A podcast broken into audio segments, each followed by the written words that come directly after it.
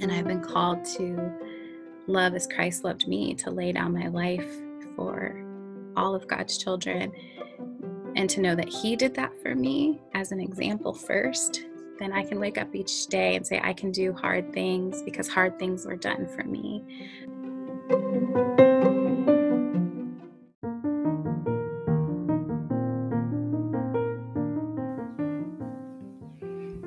Hi, this is the Creative and Free Podcast, and I'm your host, Christina Hubbard. Welcome to a special series called On Pause Healing Words from Everyday Artists During Isolation. This is episode number eight. Tamara Gurley is my guest today.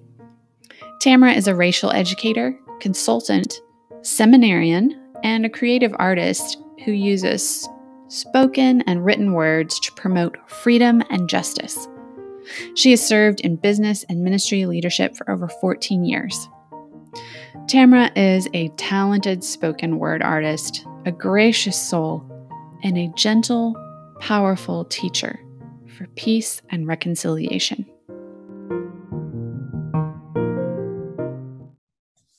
Hey, Tamara, thanks for being with us. Hello, thanks for having me.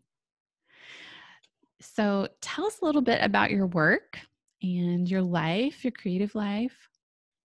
Yeah, so I am uh, first a mother of four. So we have a 17 year old, a nine year old, an eight year old, and a three year old. So that fills up um, a lot of my time for sure. But outside of that role, which I find very um, important and meaningful, I spend um, time working on anti racism work in the church specifically. So, my colleague and I created a curriculum called Race and Faith. It's a four week class where we go in and we um, just talk about what does God have to say about um, his creation and about our role in in um, justice and in loving our neighbor and um, welcoming the stranger and being a part of um, just eradicating racism in our society. So that work is very precious to me, and um, it's hard work, and it's it costs me a lot, but it matters to me, um, and it's very necessary. I feel like, and something that's often avoided in the church. So. Um, and then outside of that, I'm in seminary, so I spend a lot of my free time reading lots of books and writing lots of papers. So I am poised to graduate in the spring of next year, and then I'm hoping to work on getting my PhD um, in either New Testament or Old Testament. So we'll see where the road leads. That's exciting, and I'm sure it's been hard work during during the quarantine and having your family all at home. What's that been like? Yeah, it was quite like it was for all of us, just very uh, dramatic in terms of just having to shift gears so quickly in all different realms. Um, going from having space and time during the day to work on my schoolwork and work on the race and faith uh, work to just all of a sudden homeschooling all day long and trying to keep people's spirits up and having to deal with you know we have different issues with mental health in our home and so we have to really be mindful of that and um, and so it's just it's it's been very difficult to just keep moving forward and keep making space for the things that I know that God has called me to outside of just my children while also pouring everything I have into um, helping them through this season and taking care of myself. How have you taken care of yourself? I haven't always been great at it, but I'm working Are any of us? I know. I think it's really important to just make space where you can. Um, and where I may have had a lot more time and space to do things a lot more, you know, creatively, I've had to find pockets and do things a little bit differently. But I have found a couple apps that have been really helpful for me. Um, Pray as you go is in a great app where they just read scripture and there's a song and a prayer each day. So I typically wake up and I first thing I do is just let those words sink into my mind instead of social media or all the things I have to do that day or a child screaming about something. so starting with that has been really helpful as well as there's an app called Headspace which is just meditations.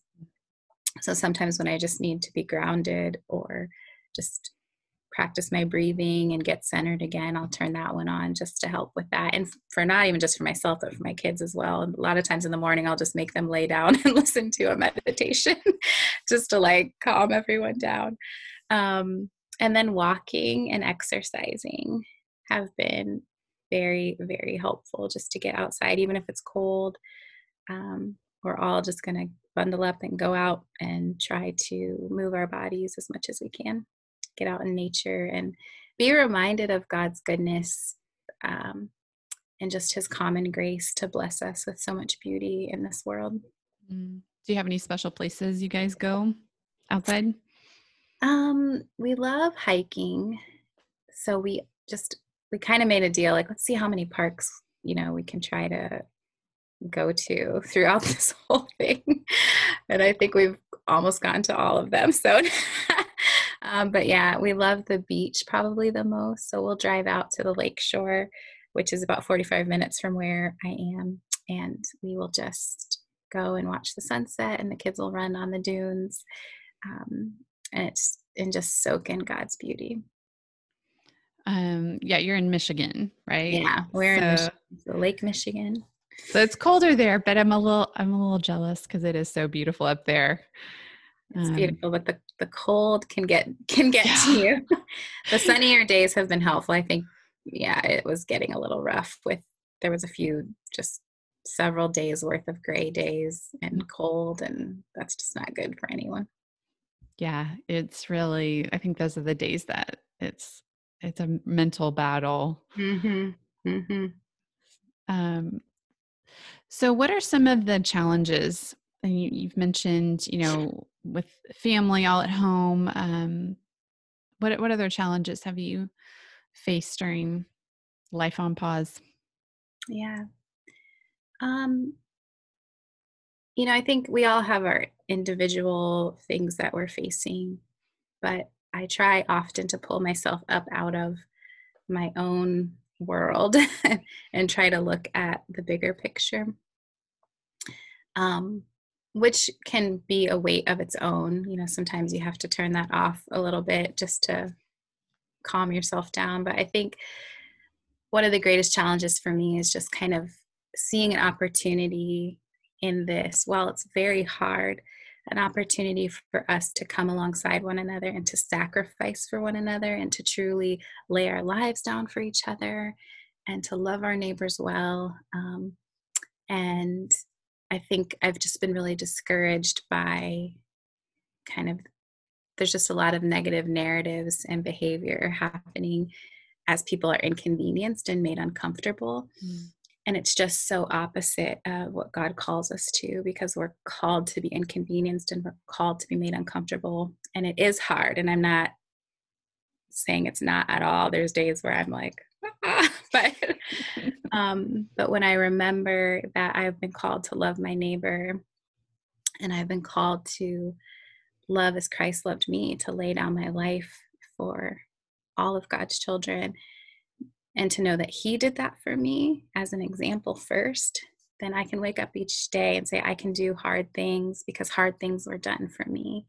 So it's been discouraging a little bit to, to not just see that poured out specifically amongst um, the church, but um, but I know that if I can do it and if I can keep encouraging people to do it, then at least I'm playing my role in seeing that type of thing turned around.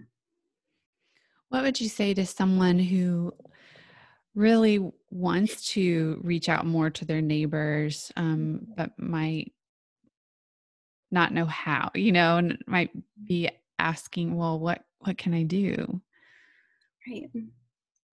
Um, my girlfriends and I were having this conversation last night. We've tried to keep Zoom meetings up every week just to like try to stay connected.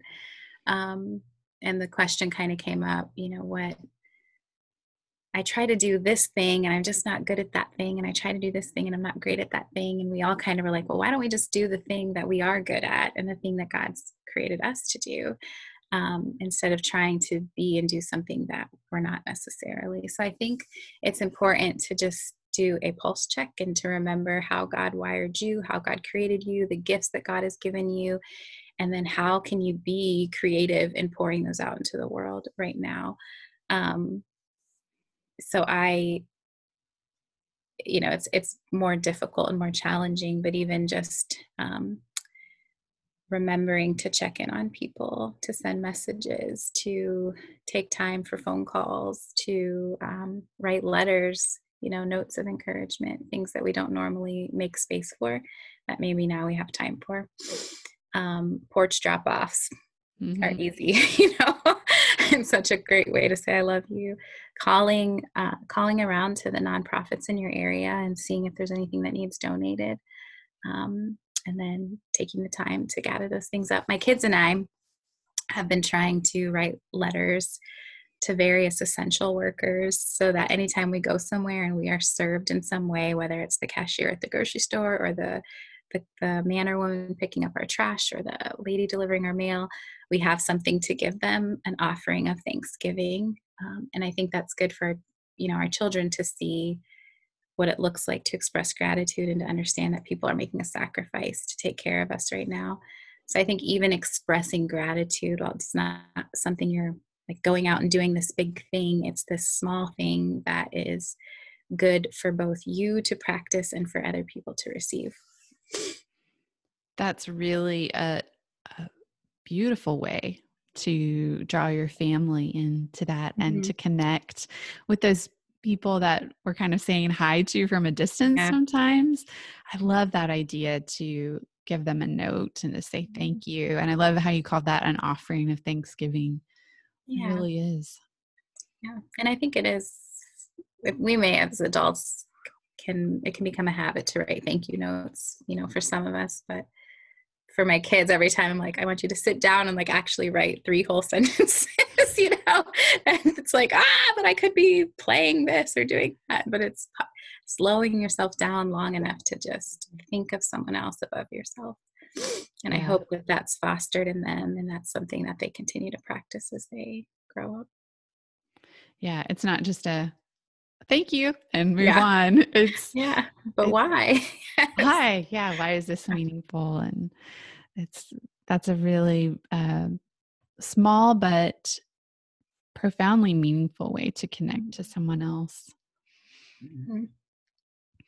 So, you have got something to read to us that you wrote. Mm-hmm. I'd love for you to tell us about it and uh, then share it with us. Yeah. So, I, you know, when you asked me to be on the podcast um, and you said find something or, or share something you've written, I realized that I had not um, taken the time to really write out all the things that I had been feeling. And writing is extremely healing for me. Um, specifically when I when I can write in a creative way. My seminary papers are not always healing, but I really this. Oh, God bless that my professors. But um, so to be able to take a moment to just first for myself pour out what had been in my heart and in my mind um, and a lot of that again a little bit of what i shared before was um, just birthed out of two things one I, I find often in christian circles that we are rushed through our emotions, specifically when those emotions are what we deem negative. So, sadness, sorrow, fear, despair, like it's going to be okay, you know, God's got this. And we're just kind of like pushed through it.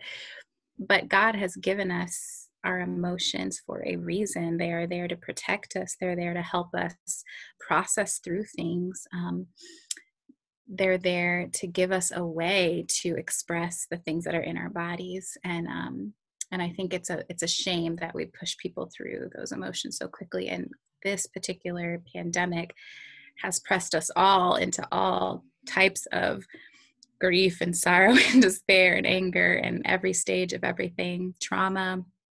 Um, and I just wanted to give people permission to feel that and to say, this is really hard and I am really sad and I and that I am grieving that thing and and to say that's okay. Like it's okay to grieve that. It's okay to feel what you feel. Um, and to start there. The process of lament is a profound practice that is often missed in the church. And it's just this way of expressing our deep pain and sorrow, not just individually, but communally, to say we as a community are suffering and we as a community are feeling pain. Um, and to let that voice rise to the surface first. Like, let's just let that be what it is, and then allow God to begin to do what He does to weep with us, to mourn with us, to heal us, to bring us back up, to, to strengthen us. Um, but that's a process. I think the second p- reason why I wrote this piece was just uh, around this idea of shalom and that we are called to be peacemakers in our world, and that shalom is not the absence of trouble or the absence of war, but it's the presence of peace. And we are in this world, and there is clearly a lot of things that aren't great right now. there's thing, there's sickness, there's darkness, there's disease, there's all these things. But we've been called to be the type of people as the church who go out and help foster shalom in our world and that idea of wholeness um, and for all people, all of God's children. And I think this pandemic has really highlighted a lot of the disparities and injustices that already existed, but are now exacerbated by this disease um, from communities of color being hit harder um, to who's having to you know who are most of the essential workers that are that are having to go and work and all these kinds of things that are being shown um, and my hope is that that propels us, that convicts our hearts and causes us to want to continue the work of being agents of, of shalom in our world in ways that maybe we didn't see before. So those are kind of the re- the two thoughts behind this piece that I wrote um, called "Not Yet." We're in the already, but not yet, and um, as believers. So, what is our role in the not yet? Lament Give voice to the silenced. Let the sound of sorrow rise. Stay in the suffering. Settle into the discomfort.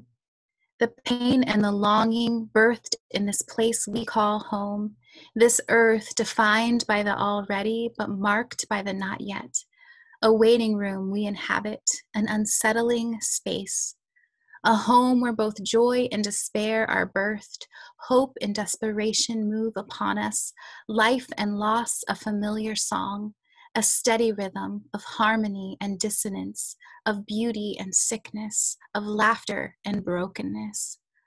Already we know you have set your people free, rescued your creation, and abiding in your church.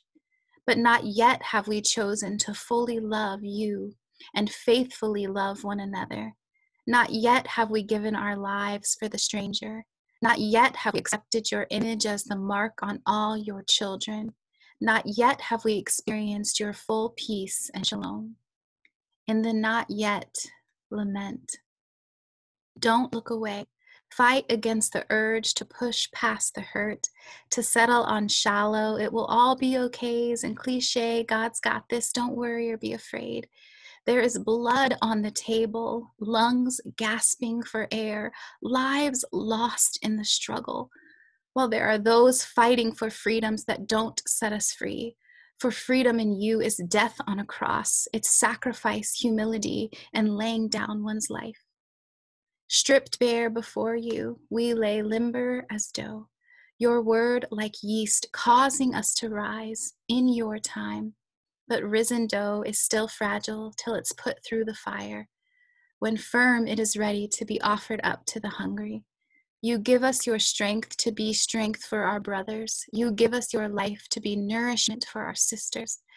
The not yet is the call to see one another, to ask for what we need, receive what we've been given, and care for each other. While we await the not yet, we can usher it in by living the way that you called us to live, But first, see, hear, be still, lament. We can lament the not yet while expressing gratitude for the already. Lament and hope do not have to be at war with each other. We hope for your return, for the completion of your rescue, for the it is finished to be seen here and now as it is in heaven.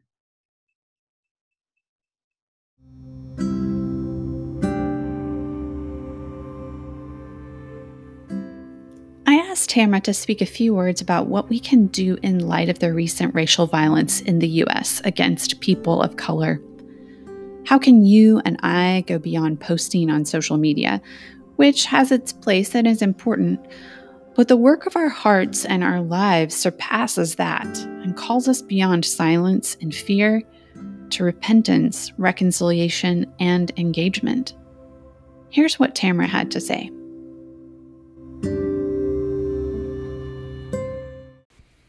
Yeah, you know, posting on social media has almost become this shallow form of justice seeking.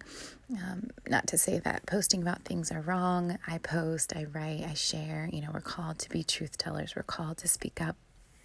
But we're called to something much deeper than just a post on social media. And if we choose to post about justice, you know, for the murder of a black man or a woman, as is happening right now in real time um, and has been happening throughout our history. You know, before we do that or while we're doing that, we've got to take a beat and put on trial our own heart.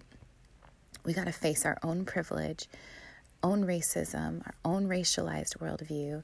And then, you know, I tell people once you face that, you must commit to righteous which is right living, which is justice, um, those two things go hand in hand because it is only by the blood of Jesus that we've been justified, that we've been made righteous in the eyes of God, and we have be- been made right because we are called to be a part of ushering in justice to the most vulnerable among us because we need a more robust understanding of justice because justice is not just um, someone getting arrested. You know, the biblical form of justice is all about right relationship. It's the way God created us to live and be with one another um, from the beginning uh, to be right with one another, to be right with God, to be ruling and having dominion over created things, not over one another, to be looking at um, the way God, what God calls good and what God calls evil, and not twisting those things for our own benefit and for our own gain. So, if you say, What can I do? I say, First, try your own heart.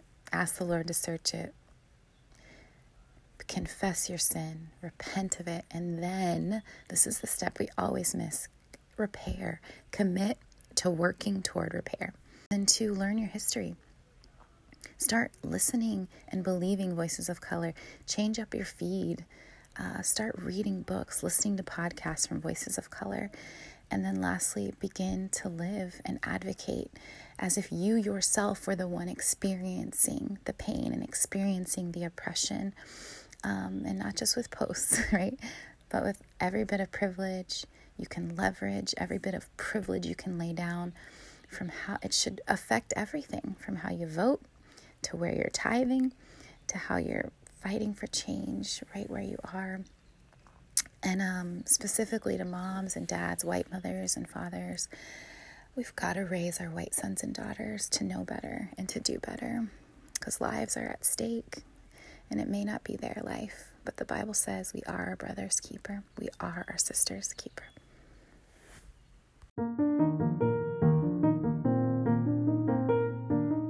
I want to send a special thank you to Tamara for recording that segment last minute for you. I thought it was really relevant in light of the recent events here in the US.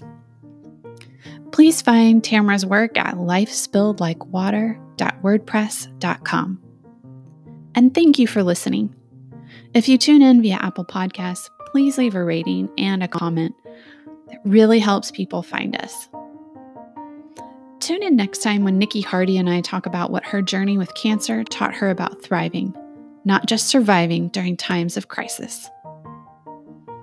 Until then, in the words of John O'Donohue, may you live this day compassionate in heart, clear in word, gracious in awareness, courageous in thought, generous in love.